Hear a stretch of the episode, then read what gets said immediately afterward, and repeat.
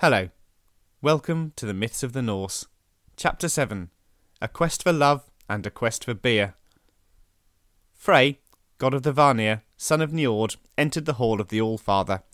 He was not supposed to be there, but there was no one around, so he figured it would be okay. He sat himself down on Odin's high seat, Hlidskjalf, and looked down over the worlds. Before a few seconds had gone by, he wished he hadn't. As he gazed down into Jotunheim, he spotted the most beautiful woman he had ever seen. The light seemed to glance off her arms and illuminate both the land and the sea. For Frey, the lady appeared to make the whole world a brighter place.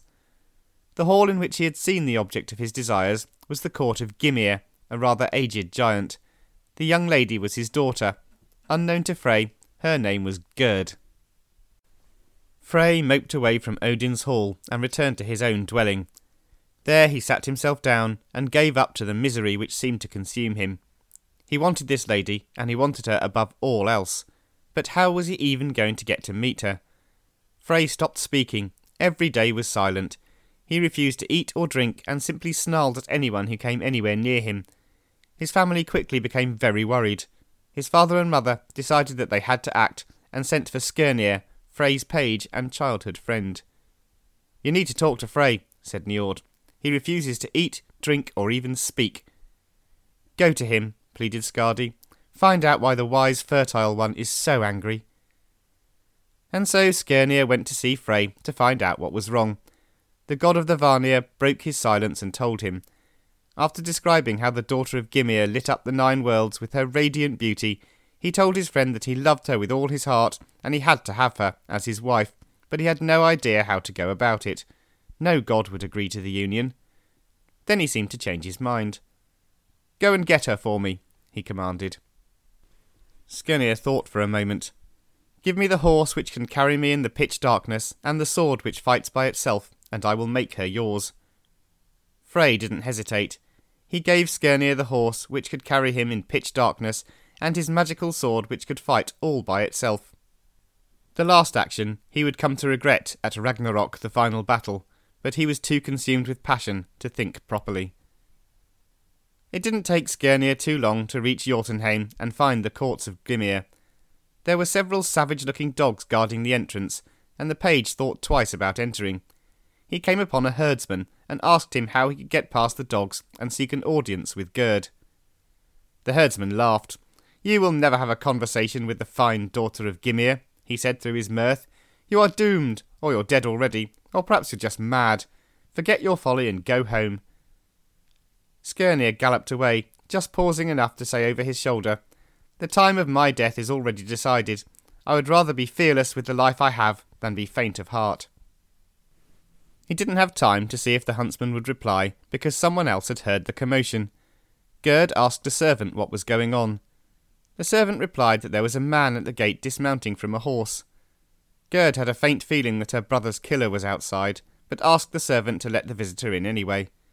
This the servant did, and Skirnir entered Gerd's hall in the courts of Gymir. There he found the daughter of Gymir, dressed entirely in white. When he looked at her, Skirnir realised why Frey was so smitten. Who are you? asked Gerd. Are you an elf, or one of the Vanir? No, my lady, I am neither. I come with a message from the mighty Frey. He has seen you, and he loves you. I bring eleven golden apples for you, if you will consent to give him your favour. Gerd was offended. Take your apples and get out of here. I will not accept gifts in return for my love, not from Frey or any other man. Skirnir was not perturbed. Perhaps you will change your mind for this. I offer you Draupnir. He proffered the arm ring. It's not clear how he managed to get hold of it, given it was one of the treasures of the gods, but he had it, and he was prepared to give it to Gymir's daughter if she would consent to be Frey's. Every ninth night, eight more rings will drop from it, equal in beauty. I have plenty of gold, I told you. No gift can buy my love. Skirnir changed tack. Do you see this sword? If you don't do as I ask, I will hack off your head. Gerd was no more moved by threats than she was by presents. She waved him away dismissively, telling him that her father would skin him alive. Skirnir merely smiled and informed her that he was quite happy to use the sword on Gymir too. And then he went for it. he produced probably the longest, nastiest, and most inventive threat ever made. And this is what he said Gerd, you will do what I say. If not, I will strike you with my wand, which will tame you. You will never meet or talk to another person ever again.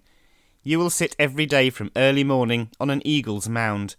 You will stare down at the gates of hell and wish you were there. Every bite of food, every sip of liquid will taste vile beyond your imagination. You will become frightening and disgusting to look at. Even the frost giant Hrimnir will gape open mouthed at you, so hideous will you be. You'll be more famous than Heimdall, the Watcher of the Gods. Everyone will flock to gawk at you. You will suffer tears and torment, madness and unbearable desire. All day and every day, fiends and spirits will taunt you and pick at you. Every day you will crawl to the halls of the frost giants, without choice and without hope. You will swap the happiness you should have had for grief, and you will weep with longing for what you should have had. You will never have a husband, and instead you will spend your life with a three headed giant. May you waste away pining. You will be like a thistle which is crushed at the end of a harvest. Now, anyone would have thought this was enough, but Skirnir wasn't finished. I went to the woods and found this staff, and I curse you with it. Odin is angry with you. Thor is angry with you. Frey, who loved you, will hate you. You have unleashed the wrath of the gods. Frost giants, ogres, sons of Suttung, listen to me. I forbid this woman from meeting any man. Hrimgrimnir is the name of the three headed giant with whom you will spend your life. You will drink the urine of goats and live among foul corpses. I have inscribed a charm on you. On top of all I have said, you will be seized by longing, raving, and lust. This is my curse. Gerd had had enough. She managed to do an about face without seeming to bat an eyelid, frightened though she must have been.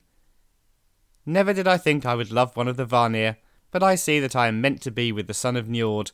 Please sit down and drink the ancient mead from this crystal cup. Skirnir drank, but he still had to seal the deal. I will ride home and tell my master that his love will be honoured to be with him. Tell me where and when you will meet. Gerd spoke softly. There is a peaceful grove called Bari, which I'm sure we all know. In nine nights' time I will meet Frey there, and I will give him my love. Skirnir nodded and smiled. Then he strode into the courtyard, mounted his horse, and was gone. He made his way back to Asgard and found the fretting Frey. He told his master that his love would be his in nine nights' time. One would have thought that Frey would have been immensely grateful, but it seems that his desire was so overpowering that the thought of waiting even this short time was too much for him. He moaned, Nine nights? One night is long, two nights too long. How could I bear three? Even half a night seems like a month. But he had no choice. Nine nights later, he stopped being miserable. The gods celebrated Frey's happy day enthusiastically. So enthusiastically, in fact, that they ran out of mead and ale. Now, Asgard without mead and ale is like Texas without guns. The gods, worried about the lack of their favourite beverages, sacrificed a small animal and dipped twigs in the blood, then they shook them, and the runes told them that Aegir, the god of the sea, should brew for the Aesir. Aegir didn't fancy this much, but he couldn't really say no, so instead he threw a spanner in the works. He addressed Thor, the Thunderer, son of Odin. I don't have a cauldron big enough to brew ale for the Aesir, he said slyly. If you can find me one, then of course I will brew for you. Thor, not always noted for his incisive brain, seemed at a loss for words. Fortunately, Tyr, possessor of only one arm but a keen mind, stepped forward. Thor, I know of a giant who has a cauldron a league deep. He is my father, Hymir. I will come with you on your journey. You must not let it be known that you are Thor the Thunderer. You will go in disguise and call yourself Ver. Thor, of course, was glad the decision was made. He picked up Mjolnir and grinned. He hoped fervently he would get a chance to use it. Strength was what Thor was all about, and he relished any opportunity to show it. Quickly they travelled to Egil's farm, near the hall of Hymir. There Thor tethered his two mighty goats, Tangoist and Tanngrisnir. The two Aesir made their way on foot to Hymir's hall, perched on a mountain by the sea. The first person they encountered was Tyr's grandmother. You might think this would be a happy event for the one armed Aesir. Nothing could be further from the truth. Tyr did not have a great deal of love for his grandma, possibly because she was a monster with 900 heads. Thor looked at her with something approaching awe, while Tyr ignored her completely and entered the hall. There he saw his mother, beautiful, pale skinned, and decked in fine gold jewellery. She welcomed her son and his friend with goblets of ale, but she had a warning for them. I think you'd better hide under one of those cauldrons. You know how difficult your father can be with guests. Give me a chance to tell him you two are here. Thor and Tyr did as they were told. Before long, an aging, ugly, bad tempered giant strode into his house. Hymir had been hunting and was cold and tired. Hello, dear, said Tyr's mother. We have guests. They are hiding over there by the pillar which supports the gable, under a cauldron. Your son is here with his companion Ver, a friend to all men and the enemy of Hrod. Hymir get. Hymir glared at the support, which seemed to take offence because it suddenly cracked. Eight cauldrons fell to the floor and smashed. Only one survived, the one behind which Tyr and Thor were hiding. They stepped out into the room. Hymir suddenly had a feeling of doom when he saw Ver. He knew that no good was going to come from this visit. He gave orders that three oxen should be slaughtered and prepared for a feast. Ver was clearly keen on this, and when the food arrived, he showed it by devouring two of the oxen by himself. Hymir was astonished. He announced that they would all go hunting the following day, so there was enough food for the ravenous Ver. The following day, Ver asked his host for some bait. Hymir told him to go into the field where his herd was grazing and grab some. Ver strode off and found a fine black ox. He strode up to the beast and tore off its head. Bait! he grinned. Hymir and Ver, who was really Thor, took turns to row out to sea until they had gone as far as the giant wanted to go. Both baited their lines. Thor's bait was the head of the ox. Within a few seconds, Hymir had landed two whales. He hauled them in, thinking they'd make a sizable meal, even for the gluttonous visitor currently sitting in his boat. Ver felt his line pull, and it was very clear to him that he had hooked more than a mere whale. From under the waves, the serpent bit at the head. Ver pulled and pulled, and the head of Jormungand, brother of Fenrir, child of Loki, emerged from the deep. The mighty serpent struggled violently, but Ver held on. Fist over fist he pulled with all his might, and his might was mighty. Jormungand could do nothing, much as he thrashed about, crazed and raging. Ver dragged the monster onto the boat, and then raised Mjolnir.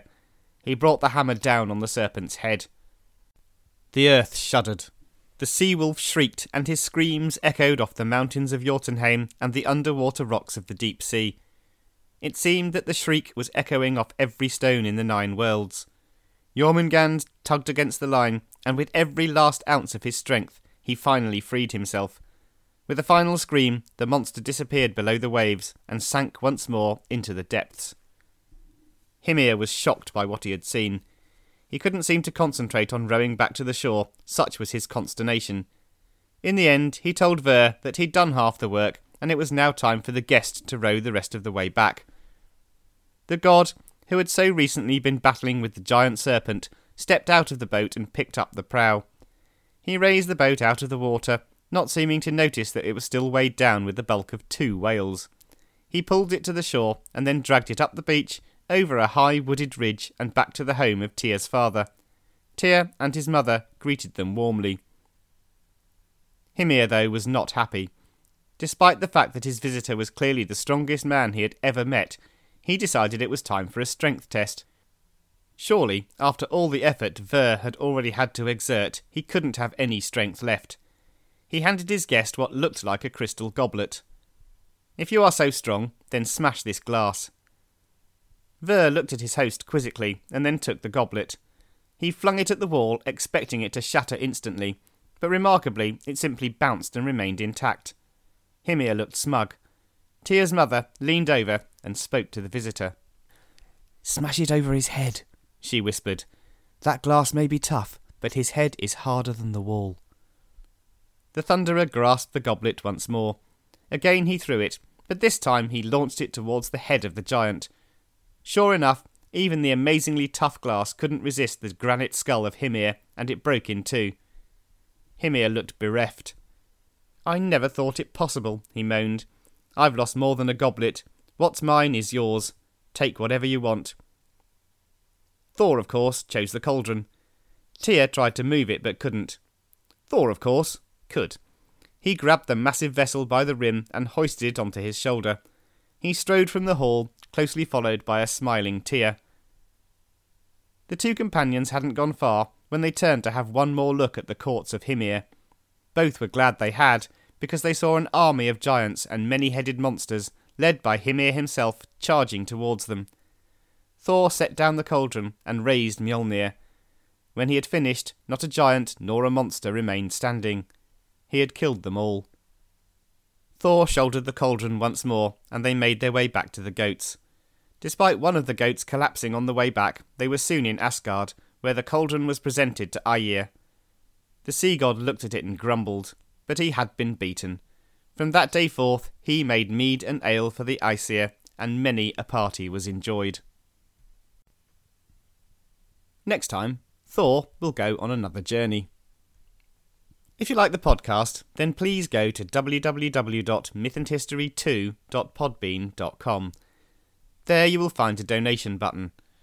The podcast is and will always remain free, but any donations to help with hosting costs are, of course, gratefully received. If you'd like to give me feedback or just ask a question, then please contact me by email mythandhistory at gmail.com or friend me on Facebook, Paul Vincent Myth and History. So, have a great couple of weeks, and I'll speak to you next time.